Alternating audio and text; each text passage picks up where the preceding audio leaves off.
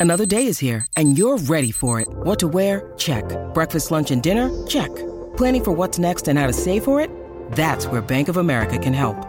For your financial to-dos, Bank of America has experts ready to help get you closer to your goals. Get started at one of our local financial centers or 24-7 in our mobile banking app. Find a location near you at bankofamerica.com slash talk to us. What would you like the power to do? Mobile banking requires downloading the app and is only available for select devices. Message and data rates may apply. Bank of America and a member FDIC. Hello, college football fans across the nation. We're back with an- another edition of Urban's Take with three-time national championship winning head coach Urban Meyer and yours truly, Tim May. And Urban, man, you guys, uh, big noon kickoff. You're headed back into enemy territory again. At least that's what you used to call it back in the good old days. But you're you're going to State College, PA, and you're going to be there in the daytime. What do you think that's going to be like? Well, that, that has turned out to be one of the best venues in all of college sport. You know, uh, the the whiteout when we were there, I can't remember how many. It seemed like we played a hundred of them forever. Yeah. But the the student body's phenomenal. The you know the way they set that thing up. Uh, I'm talking about the whiteout. So I'm anxious to see what it's like as a noon game. You know, Ohio State is the rival of Penn State. You can say whatever you want, but they are. We are. Uh, when I was coaching, and they are now, and uh, so the fans will be all over this one. Obviously, Penn State had a huge win against Minnesota. The quarterback looked tremendous, and this is after a, a beatdown they took uh, from the Wolverines. So uh, this is a this is the game of the week in the in the Big Ten, and I think in the country. What, what what do you think the atmosphere will be like? I'm not sure you ever coached Ohio. You you never coached Ohio State there in an afternoon situation. What what do you think it will be like? Number one, you're going to get booed, but you're not going to get booed as much as you used to when you were the head coach at Ohio State, right? Because uh, you've kind of gotten used to that going to Michigan and these other places. Big noon kickoff is gone. But uh, what do you think the atmosphere will be like? Will it be a little more? Do you think a little more free feeling, uh, considering it's a noon kickoff? Well, the good thing is I'm old news, so I think there'll be some people have some fun and all that. Uh, you know, when I was up in the Wolverines, the first time was kind of bizarre, but the the second one we had fun with it. And you know, like I said, people got a lot more things to worry about than than me there at a game. And yeah, I'm gonna do. I'm gonna be as professional as I can, and uh, we have some great segments about the Penn State offense against Jim Knowles' defense. That's going to be my focus this week, which I think is going to be the difference in the game. And uh, but you know, I'm anxious to see what it's going to be like. I, the the the whiteout I had is the number one, the most difficult place to play. You remember we lost one, but then we we won several in great game. I mean, from overtime yeah. games to coming from back two scores down right in the fourth quarter. So the, the crowd, I imagine they're going to try to whip them up in a frenzy.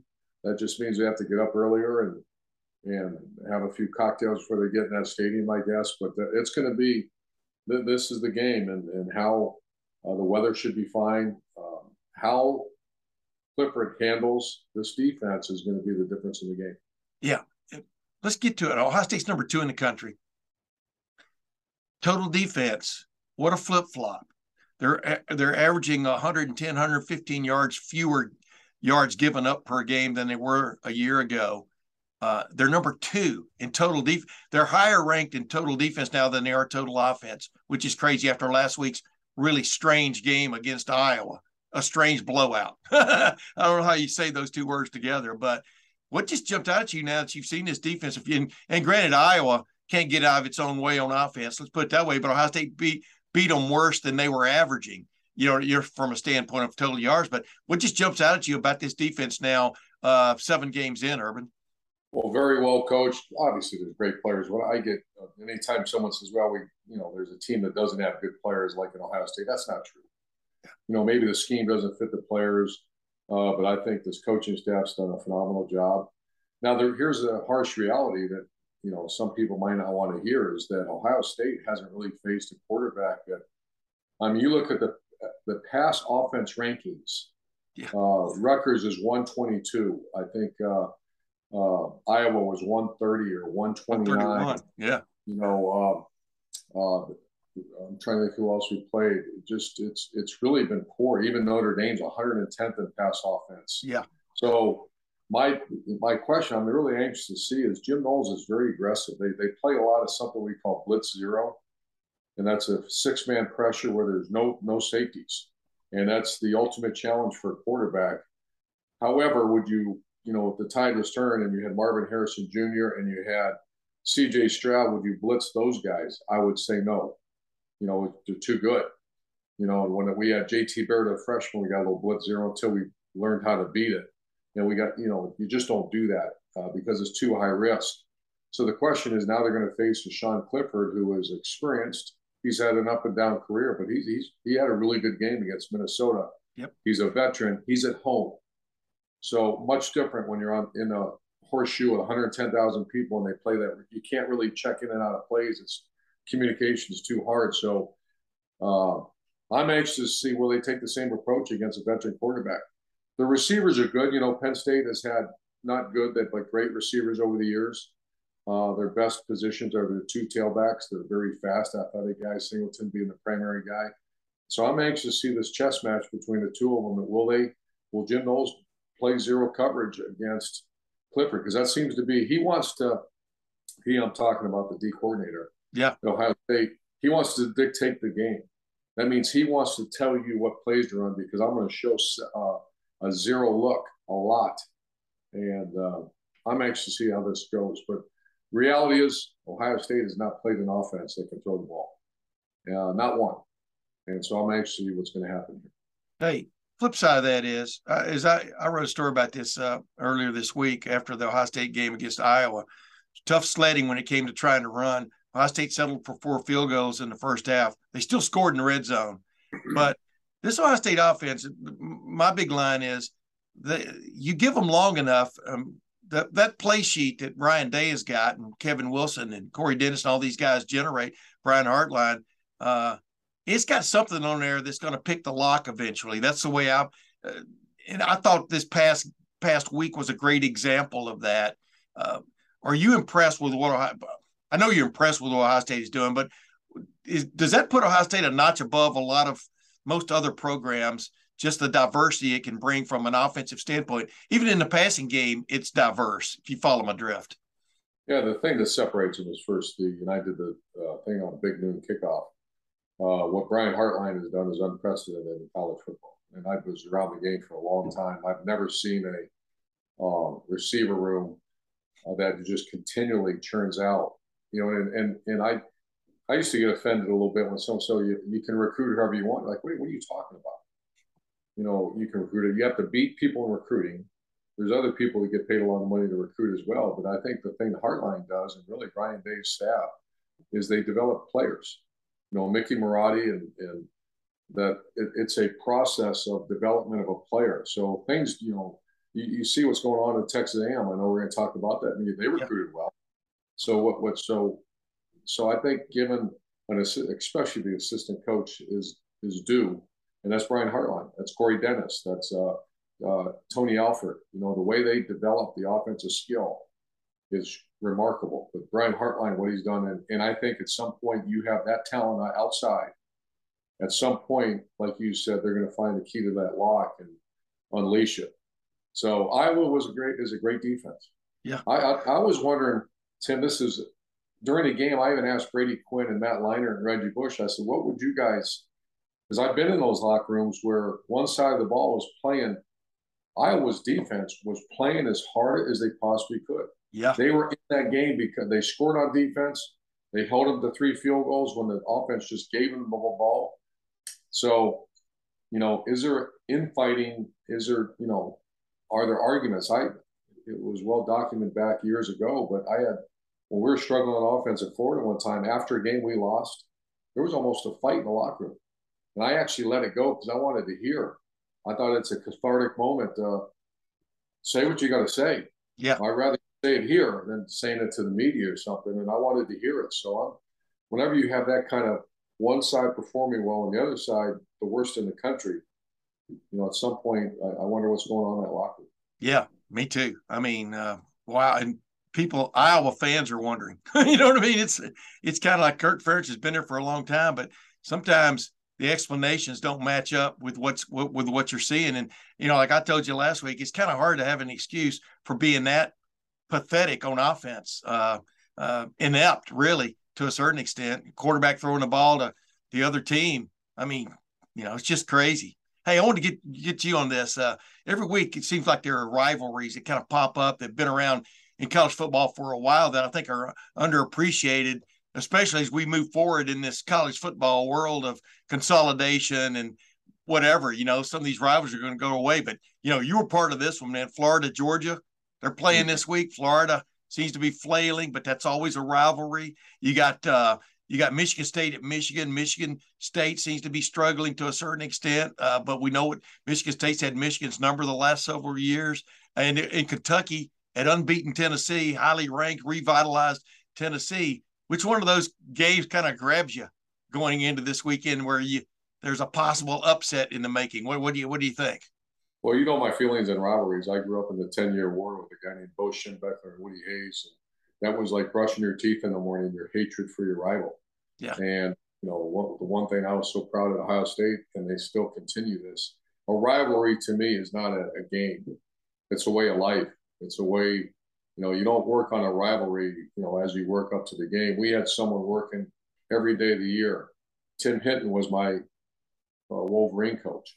Yeah. And that means he worked on that. And I did the same thing at Utah about BYU. I did the same thing at Bowling Green about Toledo. And then I did the same thing at Florida with Georgia, Florida State, and Tennessee, actually three rounds. Yeah. So the Georgia, the Georgia Florida game, you know, it's not, a, you know, when Florida's lost three in a row, I believe. So I consider that, you know, I'm a little biased, obviously, but you have the Iron Bowl, you have USC, Notre Dame, and then I consider Florida, Georgia either the second or third best obviously behind the game here.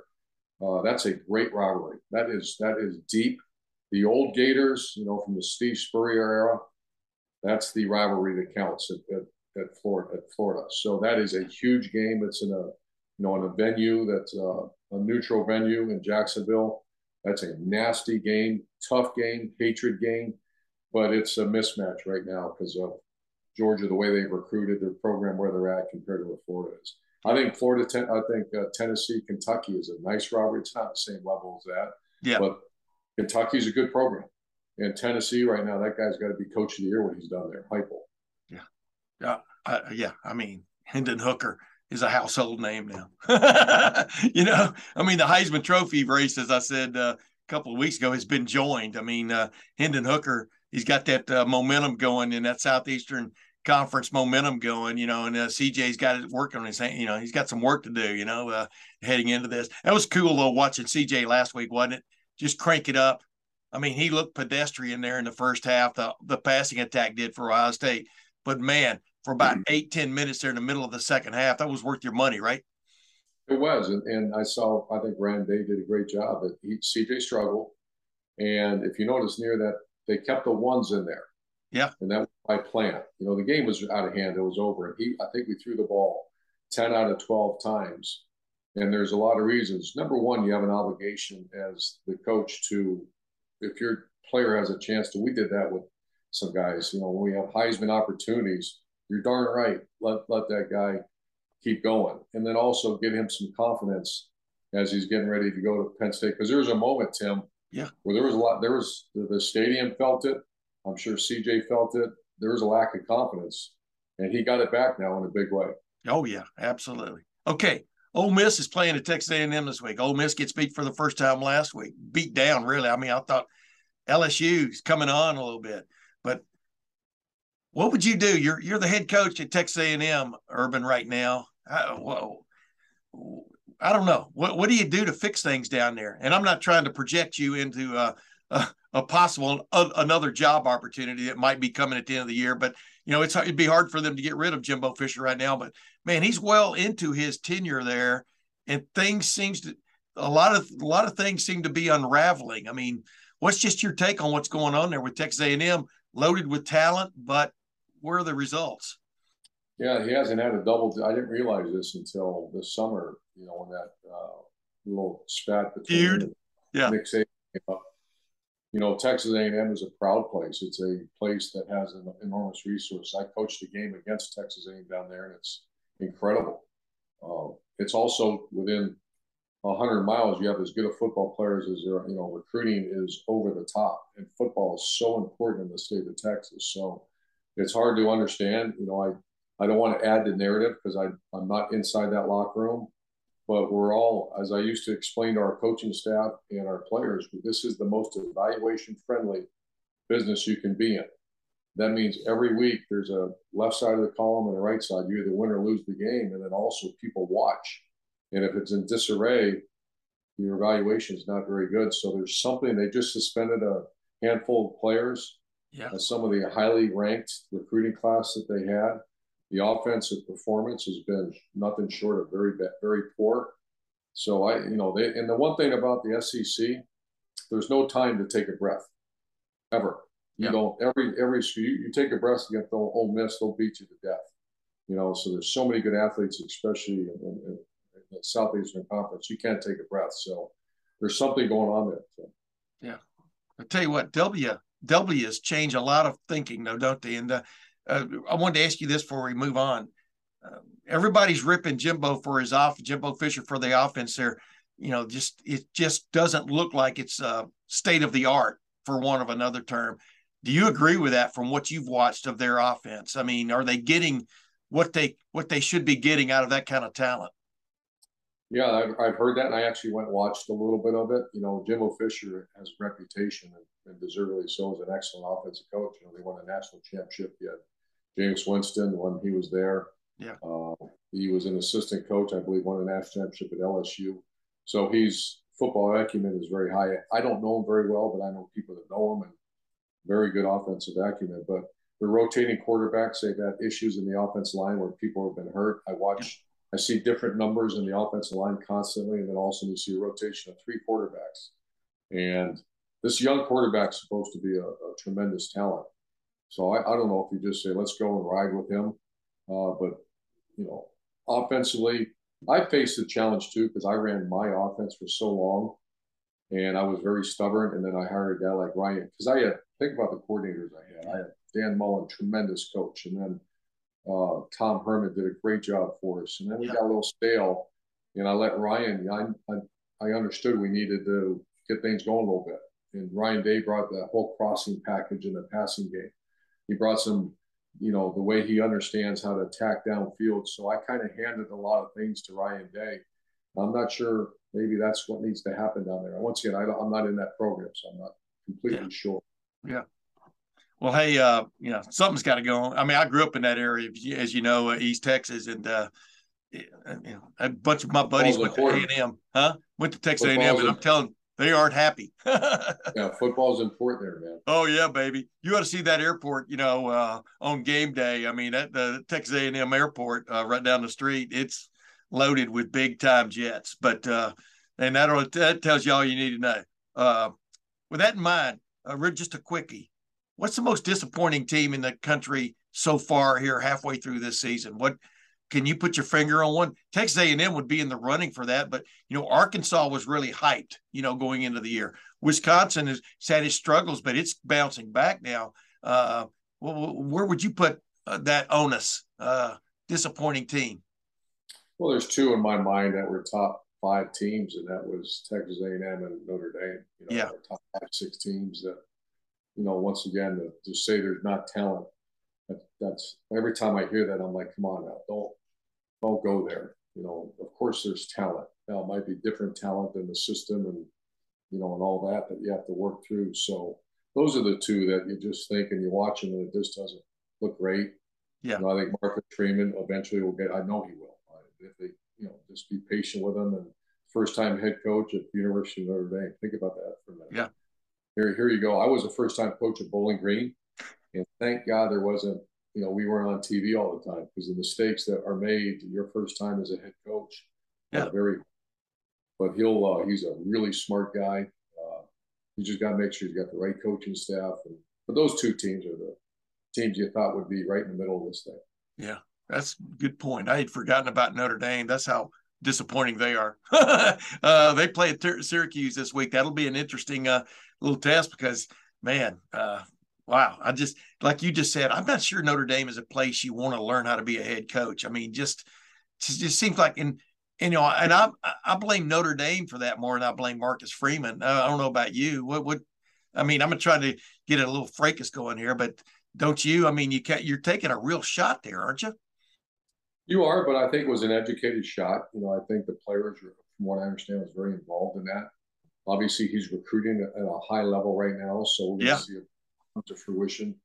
You know, what goes into selection of a football coach is so deep. You know, obviously, the guy down south of us in Cincinnati is a Catholic guy and a Catholic family, and that was kind of that's everybody kind of thought that's where we're, uh, Notre Dame might go, but that didn't materialize. So, you know, I, I I saw Bob Davie, who's not a good coach. He's a great coach. People might say, "What are you talking?" He is a great football coach. I was there with him, and he took over for Lou Holtz in Notre Dame. And I mean, the the weight of the world is every morning you wake up, you're the head coach at Notre Dame, and every scenario is kind of new. How do I handle this? How do I handle this? How do I handle this? And once again, thank God, when I was 36 or 35 at Bowling Green, you know, I'm glad it was Bowling Green. Yeah. Because uh, a couple of times, like, man, I shouldn't have done. You know, that, that's not the way to handle this situation. Yeah. Yeah. You didn't have 50 media members up your uh, at your excuse me. Yeah, at your press conference. Yeah, coach, what the hell are you doing? Hey, uh, yeah. Hey, uh, well, let's move on. Uh, Illinois is now the team to beat in the Big Ten. Speaking of the flip side of surprises, uh, it, how, how, are you squaring that in your head? And how crazy is the Big Ten West right now as we speak? Well, I have uh, respect for Bret Bielema. Uh, Jerry DiNardo, who's been around the Big B10, by the way, a great man uh, a great friend of mine, called this. He called this a year ago because he goes to all the practices and the way Bielema handles his practices. He has a system. It failed at Arkansas, but I'm sure he adapted to a degree. Uh, but I, I, I, you know, we got in. If you remember, I first got to the Big Ten in 2012. We had a little uh, Wisconsin, something about recruiting, but yeah, we moved on and we get along fine. And I have a lot of respect from his coach. Here's the thing: I think that I, I'd like the the viewers and everybody just contemplate this for a minute. In two years from now, the Big Ten is going to no longer have divisions. Do you realize that eliminates about seven teams from ever playing in the Big Ten championship game? Yep. It's yep. And, but the other side of the coin is you're going to get the best two teams in the championship game. So is it going to be Ohio State versus the Wolverines? Is it going to be, you know, there's a small t- window of teams that can ever play in that game now. You know, the the imbalance in the Big Ten is far greater than most conferences.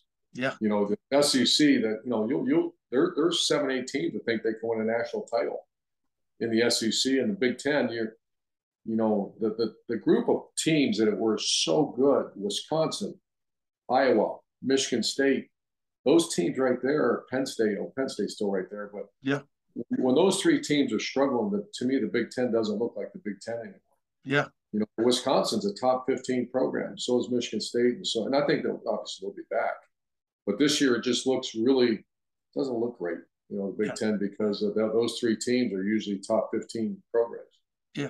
I talked about that on my podcast this week my, with my guest Dave Jones, who's been covering uh, Penn State for a three and a half decades. He was he was in Columbus before that. Uh, worked at our paper, uh, uh, but but the point I made up is, do we really want to see like this year would be a great example if if if games keep going the way you think they're going, the way it's going to go. There's a huge collision coming the last weekend of November, Ohio State and Michigan. Do we really want to see them play back to back, you know, weekends, you know, down in the future? I mean, I, I'm not sure I do. I'm, I'm not sure as a head coach you want to you want to play a team no. and in the next week play them again, do you? No, absolutely not. But yeah. once again, uh, you know, the, and this is one of the little issues I have with college football right now. The first words that comes out of everyone's mouth right now is money. Yeah and uh, whether it be about a player, whether it be about a coach, whether it be about the conference. And you know, I don't want to be that old gray-haired guy like me and you are and say, well, back then it was about educate. You know, Woody Hayes always talked about education. It talked about the rival. You know, never. I don't ever remember Woody Hayes talking about. Think about how old we sound when I say that. Dude, he I, turned down raises. Are you kidding me? That's, that's what we grew up in, and I, you know, yeah. I don't want to be that hypocrite. This whole coach, you made a lot of money, and coach, I, I get that, but I yeah. just do we want to see the rivalry game back to back? And imagine the pressure on those two coaches coaching that, and more importantly, the players that are performing on the field. Say, okay, we just, I just, I just played you last week, and I'm looking at you again. Yeah. So that's that's tough.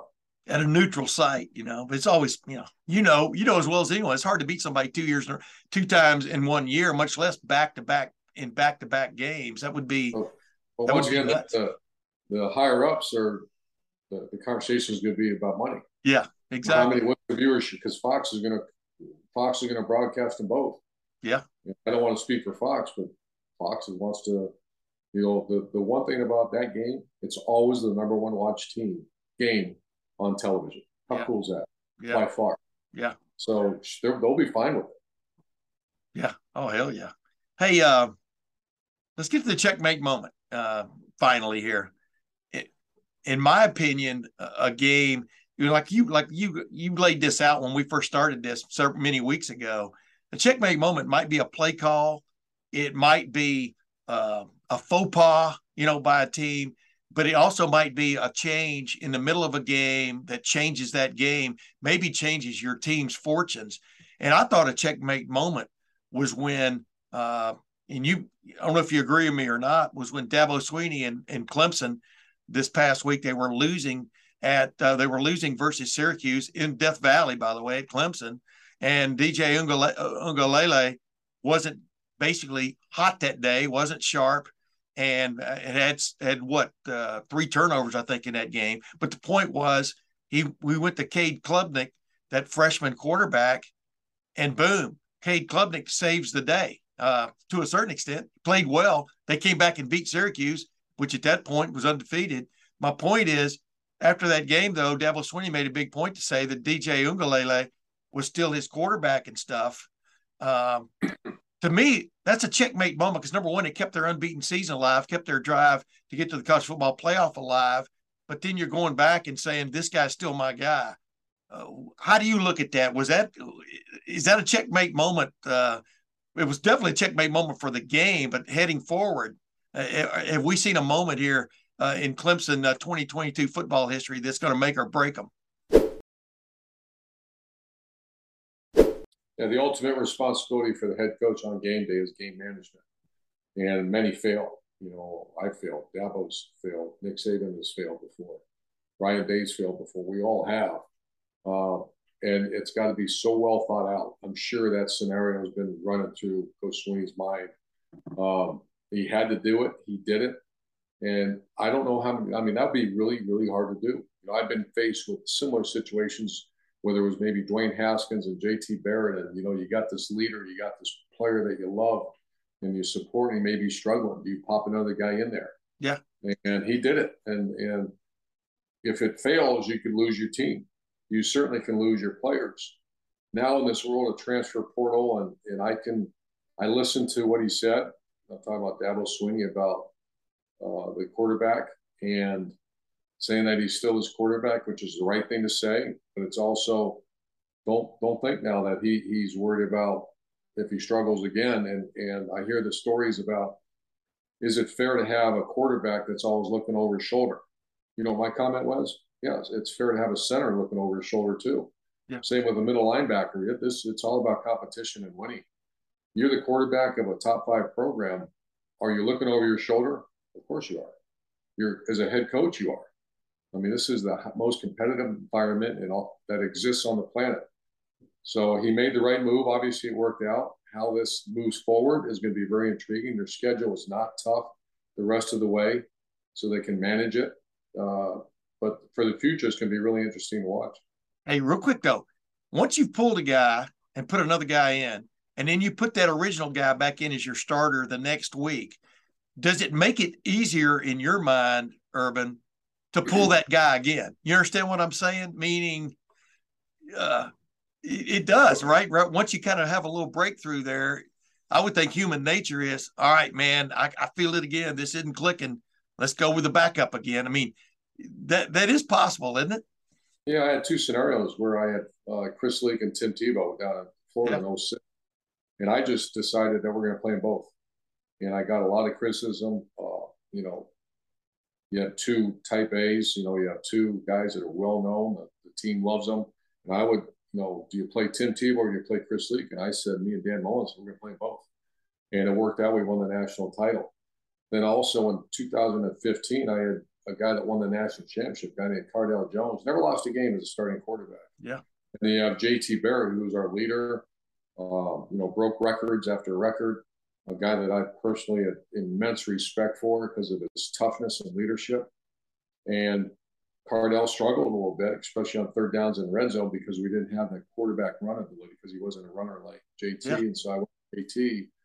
And it wasn't, you know, we lost that game. We went 13 and one, but we took, it wasn't smooth that year. So there, you know, would I manage that differently? I actually reflect on this. I don't know. So Dabo is going to deal with the same thing. You know, he's, you know, especially the rest of the way here. And then, especially in the off season. Yeah, exactly. Ladies and gentlemen, another edition of Urban's Take is in the books. Urban, thanks for joining me, my man. Uh, I'll see you next week. And ha- hey, have a happy time in Happy Valley, my man. This is one of my uh, favorite 15 minutes of the day of the week. So really appreciate it. Tim. Yeah. And with Tim May, it's always more, uh, you know, 15 minutes, but it ends up being 30. That's just the way it goes. Right. But uh, hey, until next week, man, we'll see you then.